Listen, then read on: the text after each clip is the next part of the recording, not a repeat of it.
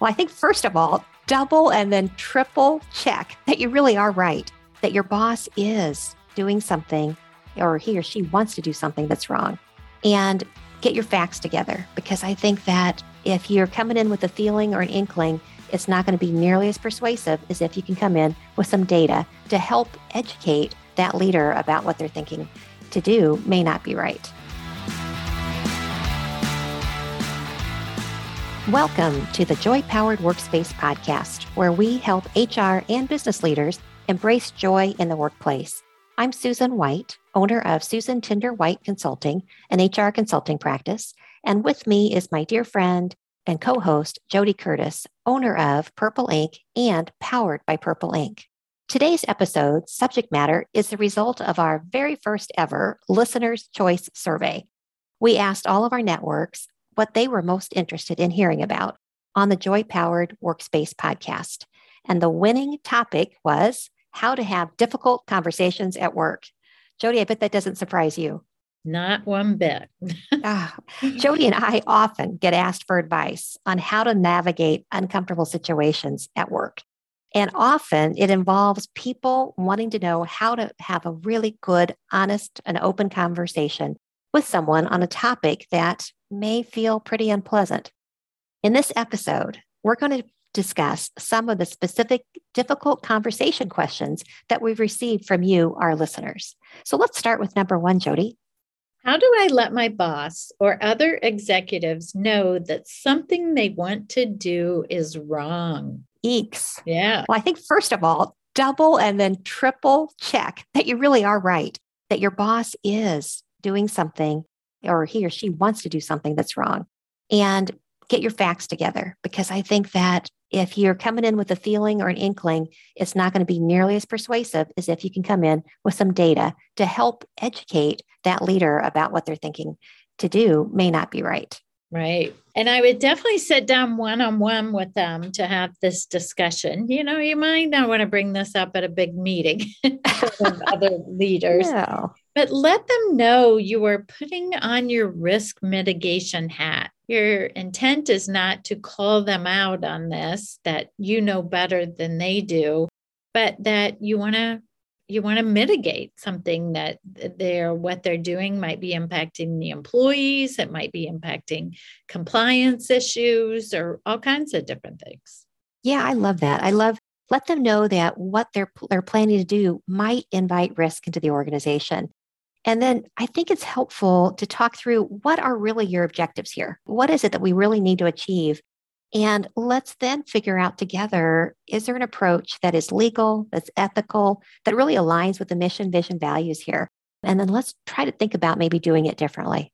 And, you know, sometimes they might not budge, even though you know it is wrong. So you'll have to decide can you live with this? Maybe make a note of your disagreement escalate it to your boss or maybe the executive's boss. And that might be the CEO or it might be a board of directors. Or you might even decide to leave the organization. Yeah. We hope it doesn't get to that. But you know what? Sometimes there are moments of truth in our career. So I think that we have to recognize that we do have our own boundaries about what we are going to sit by and watch. Right.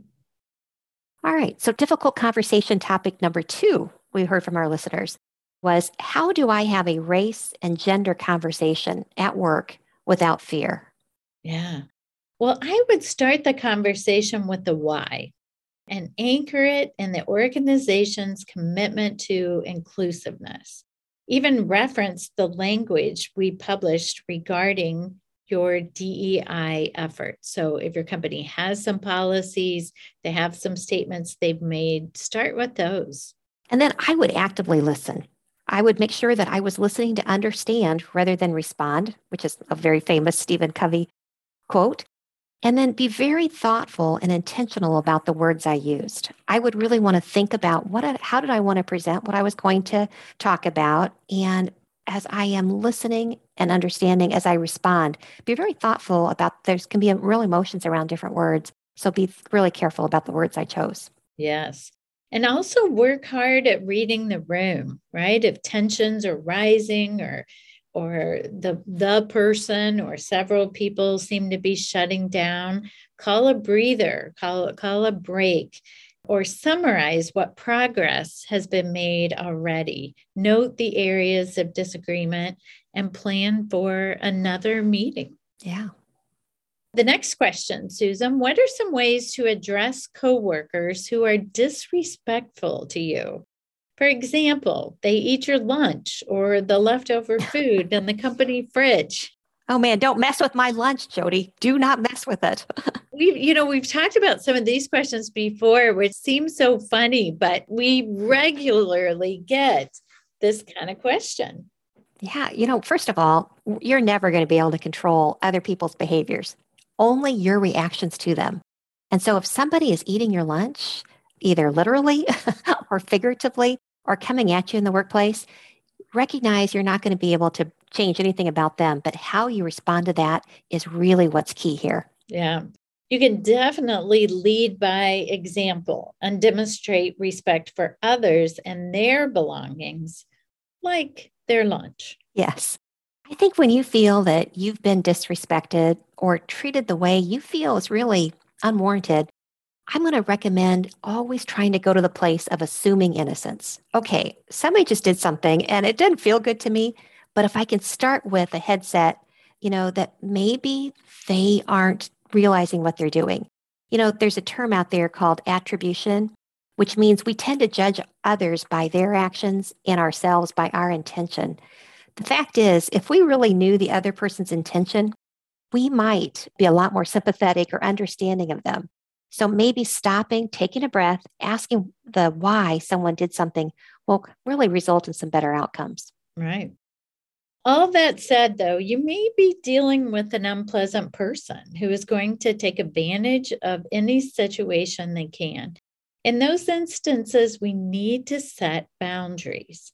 People will treat you as you allow them to. So, in a gentle but firm way, bring the misdeed to their attention and ask that it not happen again.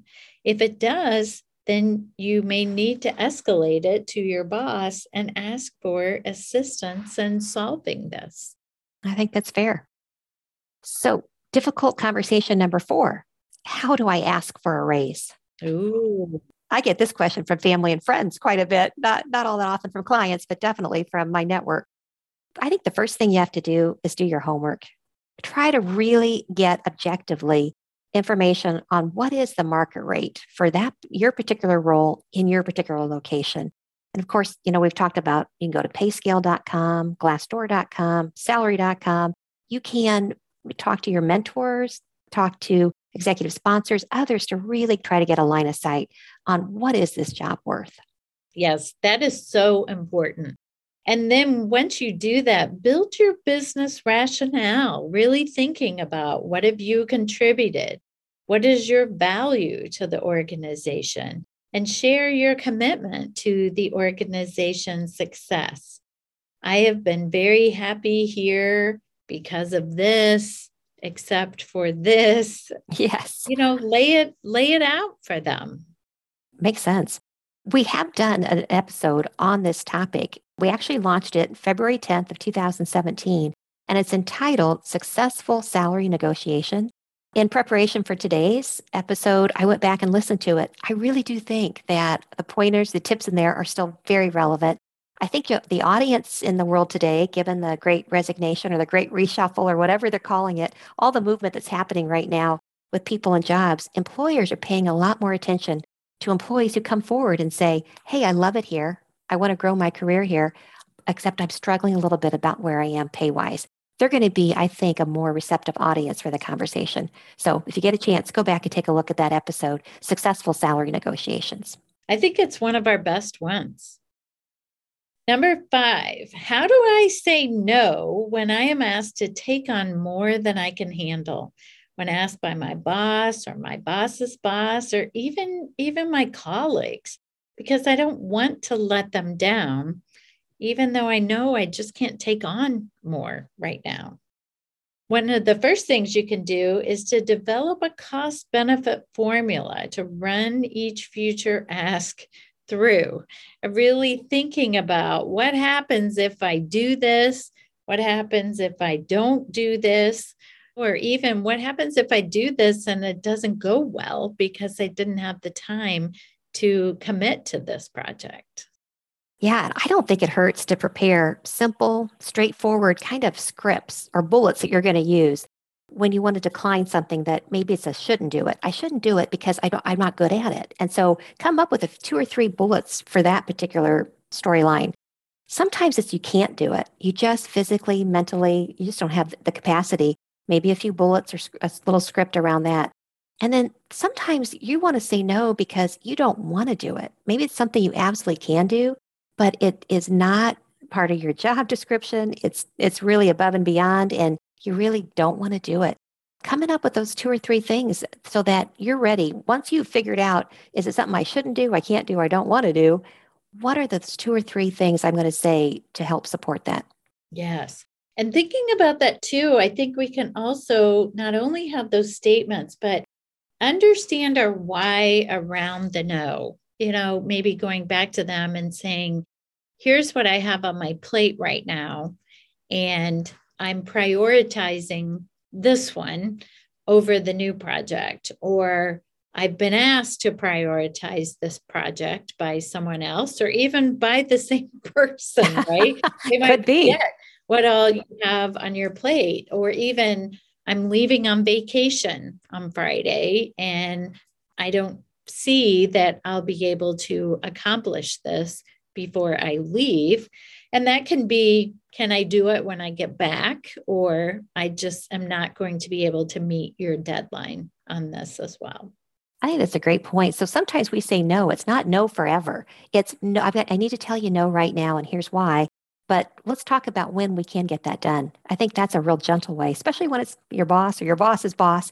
And you hate to say that no, but sometimes you have to say no in order to be effective. The final thing I might just mention here, JoDee, is there is a video that anybody can watch out on Facebook. Actually, I think if you just Google it, it'll come up on any screen you've got. That it was a Harvard Business Review video that Christine Liu, L I U, did. And it's less than 10 minutes. So it's really a quick watch. It's entitled How to Say No at Work.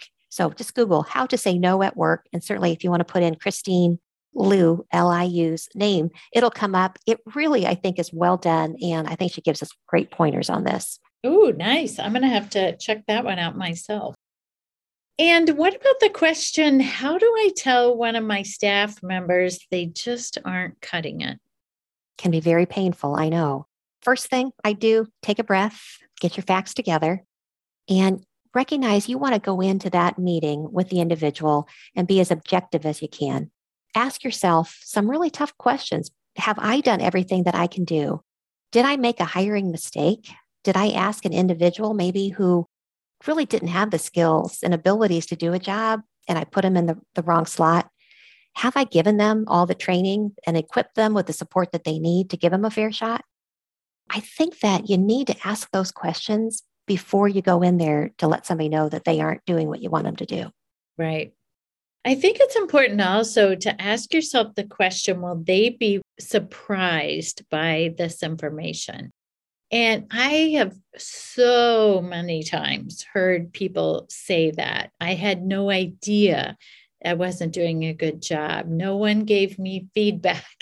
And yet, you know, as an HR person, I would check their their personnel files before I talked to them or after the conversation and know that there were several things that were documented, but it just wasn't it wasn't sinking into them or maybe that they didn't realize the importance of it that yes you told me I needed to be on time for work, but I didn't really think 10 or 15 minutes was a big deal, right? So think about how you want to word it based on their level of or perceived level of surprise. You know, my favorite coaching model is where you go in and you let somebody know what you appreciate about them and then also what isn't working or how you could be even more effective. The fact is, if they really aren't cutting it, you've got to be very specific about the, the particular issue I definitely would let them know I appreciate them spending the time with me. I appreciate the time they've given, whatever it is, because they're humans and they deserve that level of respect. So I would start with what I've appreciated, but then I would go right to the jugular and explain if this is the last stop of the corrective action process, I would review the chances that they have been given and the specific outcomes which have not been met um, so that they would hear it, see it, and feel like um, I'm being as direct as I can be. Right. You know, these conversations don't always have to end in a termination or, or parting ways, but when they do, we also have a previous podcast called Parting Ways in a Humane Way. And that was launched on April 9th of 2018, where we include lots of different ideas and approaches to this as well too. Another question that we got was how can I admit I've made a mistake and take ownership of the consequences? Ooh, that can be painful right? Mm-hmm. we don't always like to admit that we've made a mistake. But I do think it's important that we take responsibility and we hold ourselves accountable and and fessing up to that. And you know, it can really even be a powerful approach for people on our teams to hear us say that to create a culture where they can say that too that, hey, I made a mistake. I missed the boat. I didn't spend as much time on this as I really needed to, whatever it might be to stand up and amend it. Yeah, I, I think nobody likes to look bad in the workplace to yourself, to your colleagues, to your bosses. But time is not your ally in these situations. And the sooner you own up to having made a mistake, the better to mitigate damages. I truly believe you need to be honest, share what the mistake was, apologize if necessary, uh, uh, because obviously you're going to feel terrible about it. But I would also share what you've learned from it and what you plan to do to fix the issue if it's in your control. And if not, who are you going to ask for help to fix it? I think just be put it all out on the table. It's going to be cathartic for you. And it's going to be, I think, as you say, just really helping others see that you are owning it. I really like that one too. And being very clear in what the mistake was or why you're talking about this, because sometimes someone might say, I'm sorry I messed that up. Well, you might be thinking, well, this, you know, this was very important to our client relationship. This was an important issue that we've been talking about for a while. So making sure you're really on the same page about what the mistake was. And then let some time pass after the fix and go back and apologize one last time and reconfirm what you have learned from it and what you will do to prevent it from happening again. And this doesn't need to be overkill, right? For the next five years, we don't need to keep saying, I'm sorry, I screwed up that one project but give it a little time, work on it, think about it, and bring it up one more time at least to share your learnings. And honestly, I think that when somebody's made a mistake at work and they've learned from it, that is the best on the job training possible. And I think that your management is going to be like, wow, JoDee, we've we've invested in her because she made a mistake. Yes, it cost us some money or cost us a relationship, but she's learned so much she's never going to do that again. Right. Exactly. Yes. All right, one last question. How can I tell my boss that I really like and I know needs me that I am leaving the company?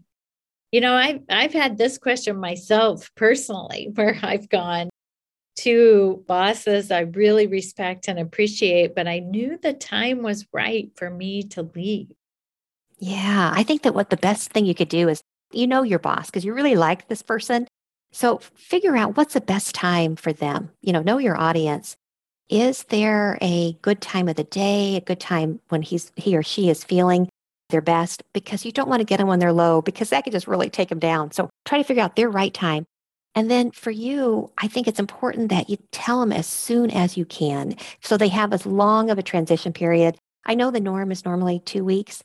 I've seen where employees have been so reluctant to tell their boss, they tell them when they only have like maybe four days before they start the new job. And that can really cause more pain than necessary. So I say, tell them with as much notice as you can give. And also let them know all the things you appreciate about them and the work you have done together. You might be leaving for lots of different reasons and you know let them know how much you appreciate the the time you've had with them. Yeah, I love that. You know, let them know that leaving them is really hard. Personally, leaving them is hard and that you hope that you stay connected. And then it's kind of on you to make sure you do reach back out to them after you're gone, touch base with them, and make sure that relationship. You're, I like to say, um, I may be quitting the company, but I am not quitting you. Yes. Also, explain what is it about the new role that you are excited about? Like, why did you make this decision? Was it a role that's closer to home? Was it an opportunity for you to take on more responsibility? Does it make more sense for your family? Be honest about what's different about that role than what you have right now. And I'd offer to do whatever you can between now and your last day to help with that transition. And then, as you mentioned earlier, you know, circle back in a few weeks and thank them again for preparing you for the new role you are in and wish them uh, well to keep that relationship going. You never know when you might decide you want to go back or that maybe they'll become a client of yours someday as well too. Great points. So please listeners, let us know if you have a difficult conversation that you need to have at work and want any help crafting the approach. We'd love for you to reach out to us. And if you want to participate in any, any of our future topic polls, please follow us on social media at Joy Powered and or subscribe to our newsletter at getjoypowered.com slash newsletter. JoDee, I often get asked about why we call our podcast the Joy Powered Workspace. Would you share with our listeners how you coined the term joy powered? And then I'll share why it resonates so much with me. So it really came about when I was writing my first book called Joy Powered. We didn't come up with the name of it till most of the book was already written. And admittedly, I had some help with a marketing agency who, who helped me coin that term as well, too. But the premise of the book is why I even wanted to write the book was that I felt like I was talking to so many people who were unhappy or even miserable in their current role. And I just couldn't relate to that. Not that my career had always been perfect, but when I wasn't finding joy in my work, and I might not have been able to articulate that word at the time, but I, I found myself moving on and having those conversations with my boss about it. And what I what I really came to understand about that is the importance of finding joy at work, finding joy in your work, and also just looking for that joy every day, not expecting my boss to bring it to me, but that I had to find that with within the people I was working with or the projects I was taking on. I remember the very first day that I met you in a coffee shop outside of Indianapolis and you asked me what it was I wanted to do. I was uh, just had left after 35 years at one organization and I had done primarily HR all those years and I knew I still wanted to do human resource work, but I had made up my mind that I only wanted to do joyful work. I know what joyful work is and I know what it's not. And sometimes when you work for a large organization and you're helping them downsize and you're helping them reorganize and you're you're doing a variety of different things, it's not very joyful. And I said, I want for the rest of my life that I'm working in human resources to only help further joy in the workplace. And so the whole point of your you're writing your book about joy powered, yes, it just said it in one word so simply to me. I want to be joy powered. And hence here we are in a podcast, hoping all of our listeners are feeling joyful. That's right. So maybe you were in my subconscious that that's where I got that word. I don't know, but I love it. We get there's never enough joy out there. Yes. JoDee, it's time for In the News. HRMorning.com published an article on January 14th, 2022, written by Michelle McGovern entitled Nine Ways to Make Hybrid Meetings More Effective. I really like their nine suggestions. I think they make sense for organizations who sometimes have people in the office as well as some people joining virtually. Why don't we go through those? Well, as we should ask with any kind of meeting, question whether the meeting is really necessary. Can we send out this information in an email or do a quick video, or do we need to have a meeting? Yeah, that's great. The number two thing you can do assign a team member to be the producer to handle technology issues throughout the meeting.